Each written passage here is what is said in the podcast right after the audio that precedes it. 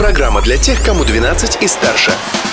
Колесо истории на «Спутник FM.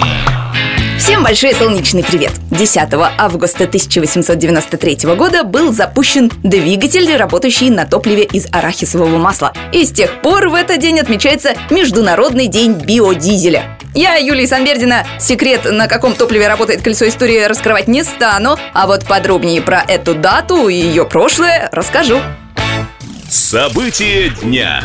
В этот день состоялся первый дальний перелет с Уфимского аэродрома. 11 августа 1924 года экипаж самолета «Фарман-30», который был куплен на средства трудящихся, преодолел почти 500 километров по маршруту Уфа, Никола-Березовка, Пирск, Уфа. Те же самые трудящиеся в том же самом 1924 году и построили этот самый аэродром. Располагался он в те годы в районе современной улицы Зорги. Интересно, как он выглядел? Есть его фото с высоты птичьего полета. Откуда? Рассказывает краевед Анатолий Чичуха.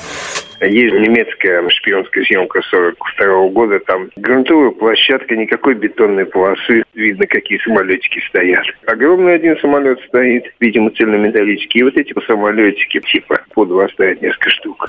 Посмотреть эту фотографию и послушать еще раз историю этого или любого другого дня можно на нашем сайте спутник.фм в разделе «Колесо истории». Личность дня. И еще один трудяга родился сегодня. 10 августа свой день рождения отмечает знаменитый американский и испанский актер Антонио Бандерас. В его послужном списке более 100 ролей, а могло быть и 100 голов. Артист в детстве мечтал стать футболистом, но сломал ногу. 16 лет назад, в этот день, 10 августа, российский космонавт Юрий Маланченко, пребывая на орбите, сочетался узами брака с находящейся на Земле Екатериной Дмитриевой. Свадебный фрак и обручальное кольцо для Юрия на МКС доставил транспортный корабль «Прогресс М110», а с ролью свидетеля жениха отлично справился его коллега-космонавт. Для этого он даже научился играть на синтезаторе свадебный марш. Чего не сделаешь ради любви.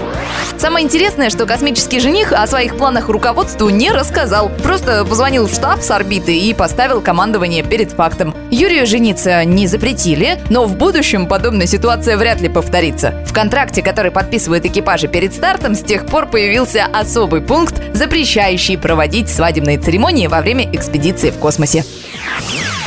На этом я, Юлия Санбердина, прощаюсь с вами, но обещаю вернуться в ваши динамики завтра с новыми историями дня. А вы пока наслаждайтесь жизнью, не стесняйтесь.